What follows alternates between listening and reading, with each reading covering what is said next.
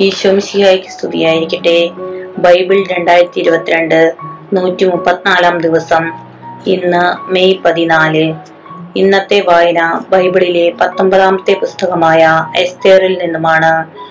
ഇന്നത്തെ വായന രോഗം മൂലം വേദന അനുഭവിക്കുന്ന എല്ലാ മക്കളെയും സമർപ്പിച്ച് പ്രാർത്ഥിക്കാം. അധ്യായം ഏഴ് ഹാമാന്റെ പതനം. രാജാവും ഹാമാനും എസ്തേർ രാജ്ഞി ഒരുക്കിയ വിരുന്നിന് ചെന്നു. രണ്ടാം ദിവസം അവർ വീഞ്ഞു കുടിച്ചുകൊണ്ടിരിക്കെ രാജാവ് എസ്തേറിനോട് വീണ്ടും ചോദിച്ചു എസ്തേർ രാജ്ഞി നിന്റെ അപേക്ഷ അപേക്ഷ എന്ത് അത് നിനക്ക് ലഭിക്കും. എന്താണ് നിന്റെ ആവശ്യം? രാജ്യത്തിന്റെ പകുതി തന്നെ ആയാലും ശരി അത് ഞാൻ നൽകാം. എസ്തേർ രാജ്ഞി പറഞ്ഞു രാജാവെ അങ്ങ് എന്നിൽ സംപ്രീതനാണെങ്കിൽ രാജാവിന് ഇഷ്ടമാണെങ്കിൽ എന്റെ ജീവൻ രക്ഷിക്കണമെന്നാണ് എന്റെ അപേക്ഷ. എന്റെ ജനത്തെ രക്ഷിക്കണമെന്നതാണ് എന്റെ ആവശ്യം. നശിപ്പിക്കപ്പെടാനും കൊല്ലപ്പെടാനും നിർമൂലനം ചെയ്യപ്പെടാനും ഞാനും എന്റെ ജനവും വിൽക്കപ്പെട്ടവരാണ്. ഞങ്ങൾ സ്ത്രീകളും പുരുഷന്മാരും വെറും അടിമകളായിട്ടാണ് വിൽക്കപ്പെട്ടിരുന്നതെങ്കിൽ ഞാൻ സമാധാനം വെടിയുകയില്ലായിരുന്നു. ഞങ്ങളുടെ നാശം രാജാവിന് നഷ്ടമായി തീരരുതല്ലോ. അഹേസേരൂസ് രാജാവ് എസ്തേ രാജ്ഞിയോട് ചോദിച്ചു ഇത് ചെയ്യാൻ ധൈര്യപ്പെട്ടവനാർ? അവൻ എവിടെ എസ്തേർ പറഞ്ഞു വൈരിയും ശത്രുവും ദുഷ്ടനായ ഈ ഹാമാൻ തന്നെ. അപ്പോൾ ഹാമാൻ രാജാവിന്റെയും രാജ്ഞിയുടെയും മുമ്പിൽ ഭയന്നു വിറച്ചു രാജാവ് വിരുന്ന് നിർത്തി കോപിച്ചെഴുന്നേറ്റ് രാജകീയോദ്യാനത്തിലേക്ക് പോയി. എന്നാൽ ഹാമാൻ എസ്തീർ രാജ്ഞിയോട് തന്റെ ജീവൻ യാചിക്കാൻ അവിടെ നിന്നു. കാരണം തനിക്ക് രാജാവ് തിന്മ വധിച്ചിരിക്കുന്നുവെന്ന് വിധിച്ചിരിക്കുന്നെന്ന് അവന് മനസ്സിലായി. എസ്തേർ ഇരുന്നിരുന്ന തൽപ്പത്തിൽ ഹാമാൻ വീഴുന്നത് കണ്ടുകൊണ്ടാണ് രാജാവ് ഉദ്യാനത്തിൽ നിന്ന് വീഞ്ഞു കുടിച്ചിരുന്ന സ്ഥലത്തേക്ക് മടങ്ങി വന്നത്. അവൻ ചോദിച്ചു എന്റെ കൊട്ടാരത്തിൽ വെച്ച് എന്റെ മുമ്പിൽ വെച്ച് അവൻ രാജ്ഞിയെ ആക്രമിക്കുമോ? ഈ വാക്കുകൾ രാജാവ് ഉച്ചരിച്ച ഉടനെ അവർ ഹാമാന്റെ മുഖം മൂടി. രാജാവിനെ സേവിച്ചിരുന്ന ഷണ്ടന്മാരിൽ ഒരാളായ ഹർബോണോ പറഞ്ഞു രാജാവിനെ രക്ഷിച്ച മൊർദേഖായ്ക്ക് വേണ്ടി ഹാമാൻ തയ്യാറാക്കിയ അൻപത് മുഴം ഉയരമുള്ള കഴുമരം അവന്റെ വീട്ടിൽ നിൽക്കുന്നു. രാജാവ് കൽപ്പിച്ചു അവനെ അതിൽ തന്നെ തൂക്കുക. അങ്ങനെ മൊർദേഖായ്ക്ക് വേണ്ടി ഹാമാൻ തയ്യാറാക്കിയ കഴുമരത്തിൽ അവനെ അവർ തൂക്കി. രാജാവിന്റെ കോപം ശമിച്ചു. എട്ടാം അധ്യായം യഹൂദർക്ക് സംരക്ഷണം. അന്ന് അഹേസേരൂസ് രാജാവ് യഹൂദരുടെ ശത്രുവായ ഹാമാന്റെ ഭവനം. എസ്തേർ രാജ്ഞിക്ക് നൽകി. മൊർദേക്കായി രാജ്യസന്നിധിയിലെത്തി. അവൻ തനിക്ക് ആരാണെന്ന് എസ്തേർ പറഞ്ഞിരുന്നു. രാജാവ് ഹാമാനിൽ നിന്നെടുത്ത തന്റെ മുദ്രമോതിരം മൊർദേക്കായ്ക്ക് കൊടുത്തു. എസ്തേർ മൊർദേക്കായെ ഹാമാന്റെ ഭവനം ഏൽപ്പിച്ചു. എസ്തേർ രാജാവിനോട് വീണ്ടും സംസാരിച്ചു. അവൾ അവന്റെ കാൽക്കൽ വീണ് യഹൂദർക്കെതിരെ അഗാഗ് വംശജനായ ഹാമാൻ നടത്തിയ ഗൂഢാലോചനയുടെ ഫലമായ വിപത്തിൽ നിന്ന് രക്ഷിക്കണമെന്ന് കണ്ണീരോടെ അപേക്ഷിച്ചു. രാജാവ് സ്വർണ ചെങ്കോൾ അവൾക്ക് നേരെ നീട്ടി. എസ്തേർ എഴുന്നേറ്റു. രാജാവിന്റെ മുമ്പിൽ നിന്നു. അവൾ പറഞ്ഞു രാജാവിന് ഇഷ്ടമാണെങ്കിൽ എന്നോട് പ്രീതിയുണ്ടെങ്കിൽ ശരിയെന്ന് തോന്നുന്നെങ്കിൽ അങ്ങേക്ക് ഞാൻ പ്രിയപ്പെട്ടവളാണെങ്കിൽ രാജാവിന്റെ സകല പ്രവിശികളിലുമുള്ള യഹൂദരെ നശിപ്പിക്കാൻ വേണ്ടി ഹമ്മേധാദയുടെ മകനും അഗാഗ് വംശജനുമായ ഹാമാൻ ഉണ്ടാക്കിയ എഴുത്തുകൾ പിൻവലിക്കുന്ന ഒരു കൽപ്പന പുറപ്പെടുവിച്ചാലും എങ്ങനെയാണ് ഞാൻ എന്റെ ജനത്തിന്റെ നാശം കണ്ടിരിക്കുക? ബന്ധുജനങ്ങളുടെ നാശം ഞാൻ എങ്ങനെ സഹിക്കും? അപ്പോൾ അഹേസേരൂസ് രാജാവ് എസ്തേ രാജ്ഞിയോടും യഹൂദനായ മുർദേക്കായോടും പറഞ്ഞു ഇതാ ഹാമാന്റെ ഭവനം ഞാൻ എസ്തേറിന് വിട്ടുകൊടുത്തിരിക്കുന്നു. യഹൂദരെ വധിക്കാൻ ഉദ്യമിച്ചതുകൊണ്ട് അവർ അവനെ കഴിവിലേറ്റി. യഹൂദരുടെ കാര്യത്തിൽ നിങ്ങൾക്കിഷ്ടമുള്ളതുപോലെ രാജാവിന്റെ നാമത്തിൽ എഴുതുകയും രാജാവിന്റെ മോതിരം കൊണ്ട് മുദ്ര വയ്ക്കുകയും ചെയ്യുക. രാജനാമത്തിൽ എഴുതപ്പെട്ട് രാജമോതിരത്താൽ മുദ്രവയ്ക്കപ്പെടുന്ന വിളംബരം ആർക്കും ദുർബലമാക്കാനാവുകയില്ല. അക്കാലത്ത് മൂന്നാം മാസം സിവാൻ മാസം ഇരുപത്തിമൂന്നാം ദിവസം രാജാവിന്റെ എഴുത്തുകാരെ വിളിച്ചു വരുത്തി ഇന്ത്യ മുതൽ എത്യോപ്യ വരെയുള്ള നൂറ്റി ഇരുപത്തിയേഴ് പ്രവിശ്യകളിലെ ഭരണാധിപന്മാർക്കും ദേശാധിപതികൾക്കും പ്രഭുക്കന്മാർക്കും യഹൂദരെ സംബന്ധിച്ച് മൊർദേഖായി കൽപ്പിച്ചതൊക്കെയും അനുസരിച്ച് ഒരു കൽപ്പന എഴുതി അയച്ചു. ഓരോ പ്രവിശ്യയ്ക്കും അതിന്റെ ലിപിയും ഓരോ ജനതയ്ക്കും അതിന്റെ ഭാഷയിലുമാണ് അത് എഴുതിയത്. ഇത് അഹേസ്വരൂസ് രാജാവിന്റെ നാമത്തിൽ എഴുതി മുദ്ര വെച്ചു രാജാവിന്റെ ലായത്തിൽ വളർന്നവയും രാജകീയ ആവശ്യങ്ങൾക്ക് ഉപയോഗിച്ചിരുന്നവയും വേഗതയേറിയവയുമായ കുതിരകളുടെ പുറത്തു കയറി ദൂതന്മാർ കത്തുകൾ കൊണ്ടുപോയി. അഹേസരുസ് രാജാവിന്റെ സകല പ്രവിശ്യകളിലും പന്ത്രണ്ടാം മാസമായ ആധാർ പതിമൂന്നാം ദിവസം ഓരോ നഗരത്തിലും യഹൂദർ ഒരുമിച്ചു കൂടാനും തങ്ങളെ ആക്രമിക്കുന്ന ഏതു പ്രവിശ്യയുടെയും ജനതയുടെയും ആയുധ സജ്ജമായ ശക്തിയെ ചെറുക്കാനും അവരെ കുട്ടികളും സ്ത്രീകളും അടക്കം നശിപ്പിക്കാനും കൊല്ലാനും അവരുടെ വസ്തുക്കൾ കൊള്ളയടിക്കാനും പ്രസ്തുത കത്തുകൾ വഴി രാജാവ് യഹൂദർക്ക് അനുവാദം നൽകി. പതിനാറാം അധ്യായം രാജശാസനം. കത്തിന്റെ പകർപ്പ്. മഹാരാജാവായ അഹേസരൂസ് ഇന്ത്യ മുതൽ എത്യോപ്യ വരെയുള്ള നൂറ്റി ഇരുപത്തിയേഴ് പ്രവിശ്യകളിലെ ഭരണാധിപന്മാർക്കും നമ്മുടെ ഭരണത്തോട് കൂറുള്ള ഏവർക്കും അഭിവാദനങ്ങൾ അർപ്പിക്കുന്നു. ഉപ ഉപകാരികൾ എത്ര വലിയ കാരുണ്യത്തോടെ ബഹുമാനിക്കുന്നുവോ അത്രയധികം പലരും അഹങ്കരിക്കുന്നു.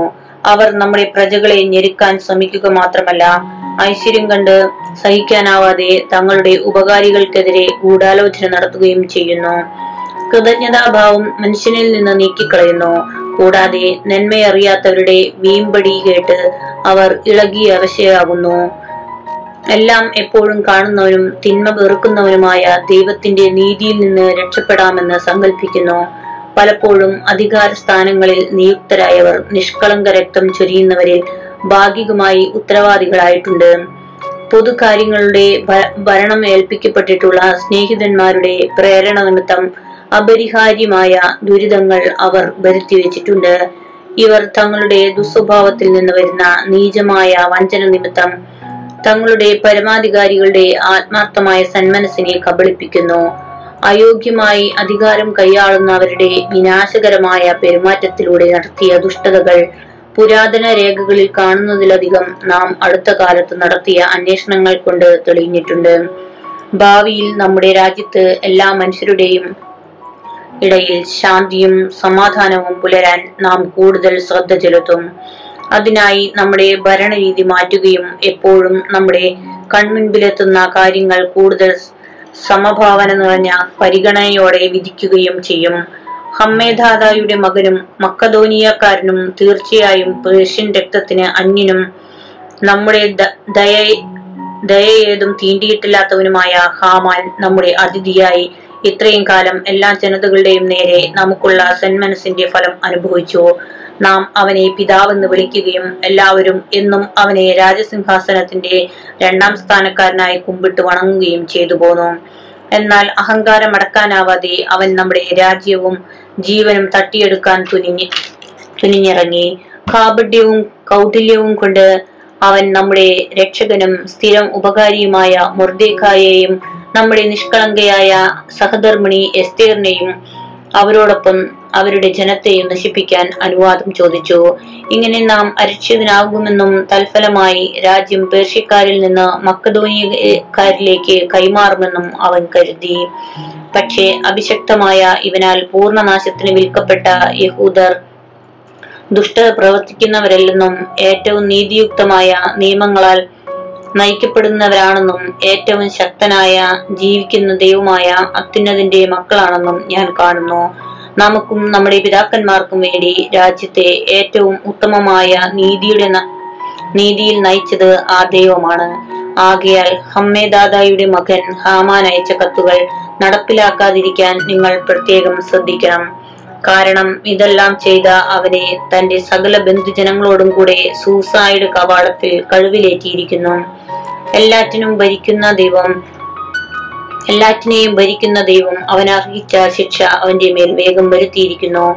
ഈ കത്തിന്റെ ഒരു പകർപ്പ് എല്ലാവർക്കും കാണാൻ കഴിയും വിധം എല്ലായിടത്തും പതിക്കണം.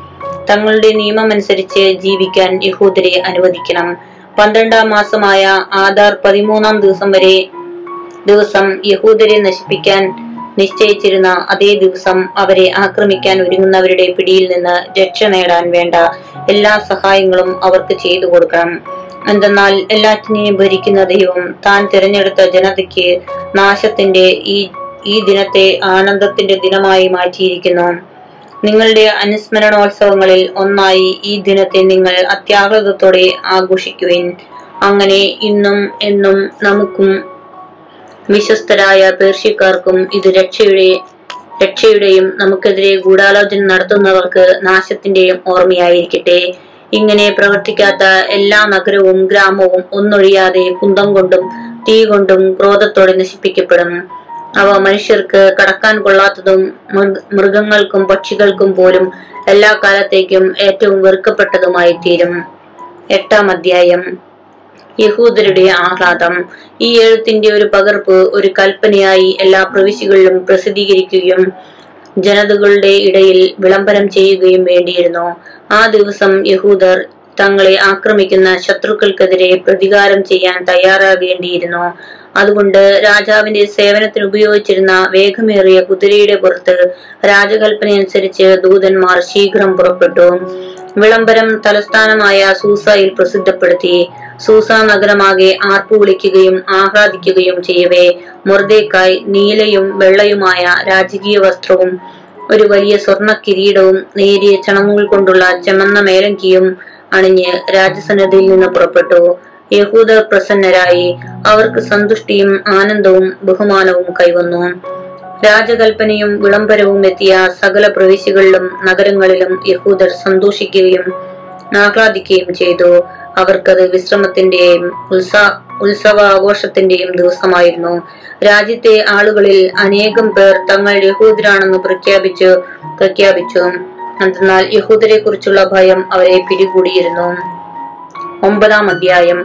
യഹൂദരുടെ പ്രതികാരം.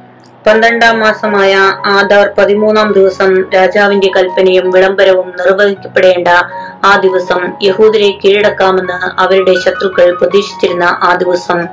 യഹൂദർ തങ്ങളുടെ ശത്രുക്കളുടെ മേൽ വിജയം നേടുന്ന ദിവസമായി മാറി.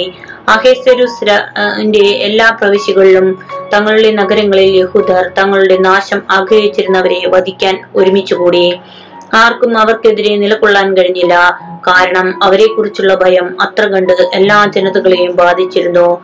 പ്രവിശ്യകളിലെ എല്ലാ പ്രഭുക്കന്മാർക്കും ദേശാധിപതികളും നാടുവാഴികളും രാജസേവകന്മാരും യഹൂദരെ സഹായിച്ചു. കാരണം അവർ മുർദേക്കായെ ഭയന്നു. മുർദേക്കായ് രാജാവിന്റെ ഭവനത്തിൽ ഉന്നതനായിരുന്നു. അവന്റെ കീർത്തി സകല പ്രവിശ്യകളിലും വ്യാപിച്ചു. അങ്ങനെ മുർദേക്കായി കൂടുതൽ കൂടുതൽ ശക്തനായി തീർന്നു യഹൂദർ തങ്ങളുടെ സകല ശത്രുക്കളെയും വാളിനിരയാക്കി നശിപ്പിച്ചു. തങ്ങളെ വെറുത്തിരുന്നവരോട് ഇഷ്ടമുള്ളതെല്ലാം അവർ ചെയ്തു. തലസ്ഥാനമായ സൂസായിൽ മാത്രം യഹൂദർ അഞ്ഞൂറ് പേരെ വധിച്ചു. പാർഷാൻദാദ ദാൽഫോൻ അസ്പാദ പൊറാദ അധാലിയ അരിദാദ പർമാഷ്ത അരിസായ അരിദായ് വൈസാധ എന്നിങ്ങനെ ഹമ്മേധാദായുടെ മകനും യഹൂദരുടെ ശത്രുവുമായ ഹാമാന്റെ പത്തു പുത്രന്മാരെയും അവർ വധിച്ചു. എന്നാൽ അവർ കവർച്ച നടത്തിയില്ല. തലസ്ഥാനമായ സൂസായിൽ കൊല്ലപ്പെട്ടവരുടെ സംഖ്യ അന്നു തന്നെ രാജാവിനെ അറിയിച്ചു.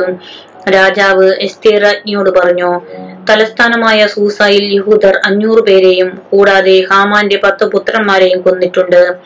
അപ്പോൾ രാജാവിന്റെ മറ്റു പ്രവേശികളിൽ അവർ എന്തു തന്നെ ചെയ്തിരിക്കേയില്ല. ഇനി നിന്റെ അപേക്ഷ എന്താണ്? അത് നിനക്ക് ഞാൻ സാധിച്ചു തരാം. നിന്റെ അടുത്ത ആവശ്യമെന്ത് അത് ആവർത്തിച്ച് അത് നിവർത്തിച്ചു തരാം. എസ്തേർ പറഞ്ഞു രാജാവിന് ഇഷ്ടമെങ്കിൽ ഇന്നത്തെ വിളംബരമനുസരിച്ച് നാളെയും പ്രവർത്തിക്കാൻ സൂസായിലുള്ള യഹൂദരെ അനുവദിച്ചാലും ഹാമാന്റെ പത്തു പുത്രന്മാരെയും കഴിവിലേറ്റട്ടെ. അങ്ങനെ ചെയ്യുന്നതിന് രാജാവ് കൽപ്പന നൽകി. സൂസായിൽ ഒരു വിളംബരം പുറപ്പെടുവിക്കുകയും ഹാമാന്റെ പത്ത് പുത്രന്മാരെയും തൂക്കിലിടുകയും ചെയ്തു. സൂസായിലുള്ള യഹൂദർ ആധാർ മാസം പതിനാലാം ദിവസം ഒരുമിച്ചുകൂടി സൂസായിലെ മുന്നൂറ് പേരെ വധിച്ചു. കവർച്ചയൊന്നും നടത്തിയില്ല.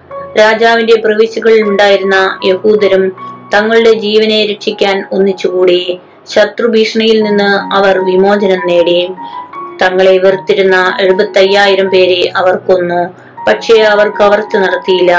ഇത് ആധാർ മാസം പതിമൂന്നാം ദിവസമായിരുന്നു. പതിനാലാം ദിവസം അവർ വിശ്രമിച്ചു. അത് ഉത്സവത്തിന്റെയും സന്തോഷത്തിന്റെയും ദിനമായിരുന്നു. എന്നാൽ സൂസായിലെ യഹൂദർ പതിമൂന്നും പതിനാലും ദിവസങ്ങളിൽ ഒന്നിച്ചു കൂടുകയും പതിനഞ്ചാം ദിവസം വിശ്രമിച്ചുകൊണ്ട് അത് വിരുന്നിന്റെയും സന്തോഷത്തിന്റെയും ദിനമാക്കുകയും ചെയ്തു. ഇതുകൊണ്ടാണ് ചെറിയ പട്ടണങ്ങളിൽ വസിക്കുന്ന ഗ്രാമീണരായ യഹൂദർ ആധാർ മാസം പതിനാലാം ദിവസം സന്തോഷത്തിന്റെയും വിരുന്നിന്റെയും വിശ്രമത്തിന്റെയും സമ്മാനങ്ങൾ പരസ്പരം കൈമാറുന്നതിന്റെ ദിനമായി ആചരിക്കുന്നത്. പൂരിം തിരുനാൾ മുർദേക്കായി ഇതെല്ലാം രേഖപ്പെടുത്തി. മഹേശ്വരൂസ് രാജാവിന്റെ സകല പ്രവിശ്യകളിലുമുള്ള സമീപസ്ഥരും വിദൂരസ്ഥരുമായ സകലർക്കും യഹൂദർക്കും എല്ലാ വർഷവും ആധാർ മാസം പതിനാലും പതിനഞ്ചും ദിവസങ്ങൾ ശത്രുക്കളിൽ നിന്നുള്ള മോചനത്തിന്റെ ദിനങ്ങളായും ആ മാസം ദുഃഖം സന്തോഷമായും വിലാപം വിശ്രമമായും തീർന്ന മാസമായും ആചരിക്കണമെന്ന് അവൻ എഴുതി. വിരുന്നിന്റെയും സന്തോഷത്തിന്റെയും ദിനങ്ങളായി പരസ്പരം സമ്മാനങ്ങളും ദരിദ്രർക്ക് ദാനങ്ങളും കൊടുക്കുന്ന ദിനമാ ദിനങ്ങളായി അത് ആചരിക്കണമെന്നും അവൻ എഴുതി. അങ്ങനെ തങ്ങൾ ആരംഭിച്ചതുപോലെയും മൊർദേക്കായി എഴുതിയതുപോലെയും യഹൂദർ ആചരിച്ചു തുടങ്ങി. കാരണം അഗാഗ് അഗാഗിനും ഹമ്മേദാദായുടെ മകനും സകല യഹൂദരുടെയും ശത്രുവുമായ ഹാമാൻ യഹൂദരെ നശിപ്പിക്കാൻ ഗൂഢാലോചന നടത്തുകയും അവരെ തകർത്തു ഇല്ലാതാക്കാൻ പൂര് അഥവാ നറുക്ക് ഇടുകയും ചെയ്തിരുന്നു. എന്നാൽ എസ്തേ രാജസന്നിധിയിലെത്തിയപ്പോൾ യഹൂദർക്കെതിരെ ഉണ്ടാക്കിയ അവന്റെ ദുഷ്ടമായ ഉപായം അവന്റെ തലയിൽ തന്നെ പതിക്കുന്നതിനും അവനെയും അവന്റെ മക്കളെയും കഴിവിലേറ്റുന്നതിനും വേണ്ടി രാജാവ് കൽപ്പന എഴുതി കൊടുത്തു ആകയാൽ പൂര് എന്ന പേരിൽ അറി പേരിൽ നിന്ന് അവർ ഈ ദിവസങ്ങളെ പൂരിം എന്ന് വിളിച്ചു.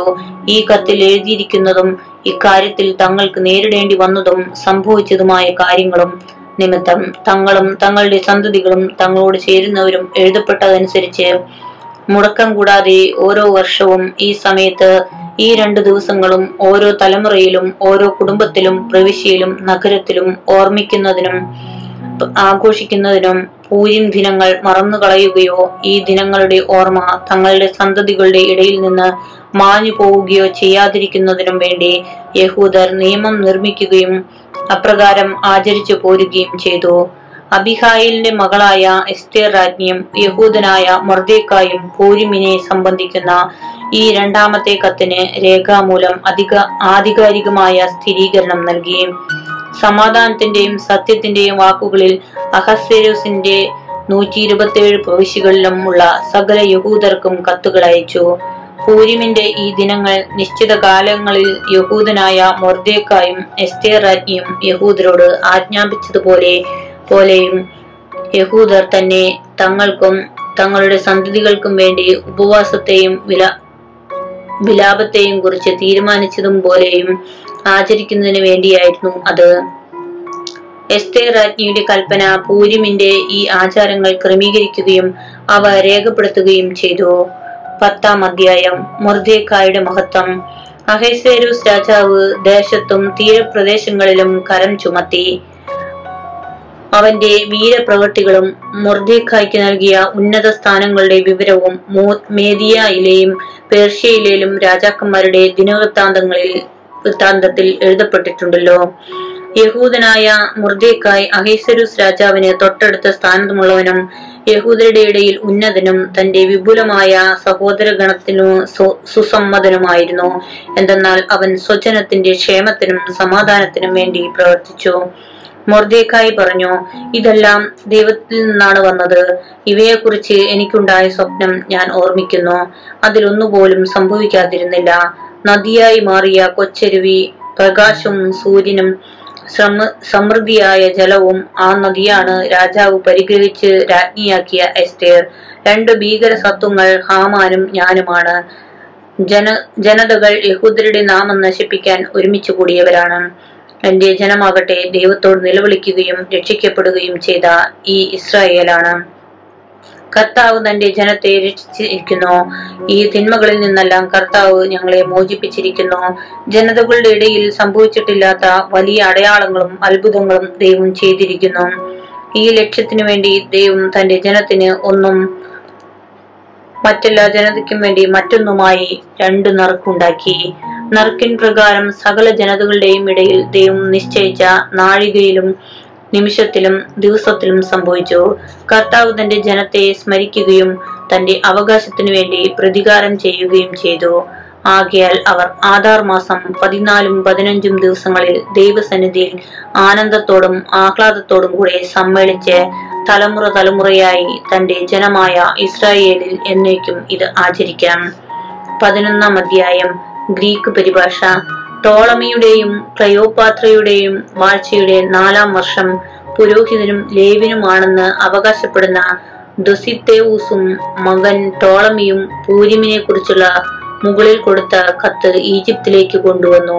ഈ കത്ത് അകൃത്രിമമാണെന്നും ജെറുസലേം നിവാസിയും ടോളമിയുടെ മകനുമായ ലിസിമാക്കുസ് വിവർത്തനം ചെയ്തതാണെന്നും അവർ പറഞ്ഞു.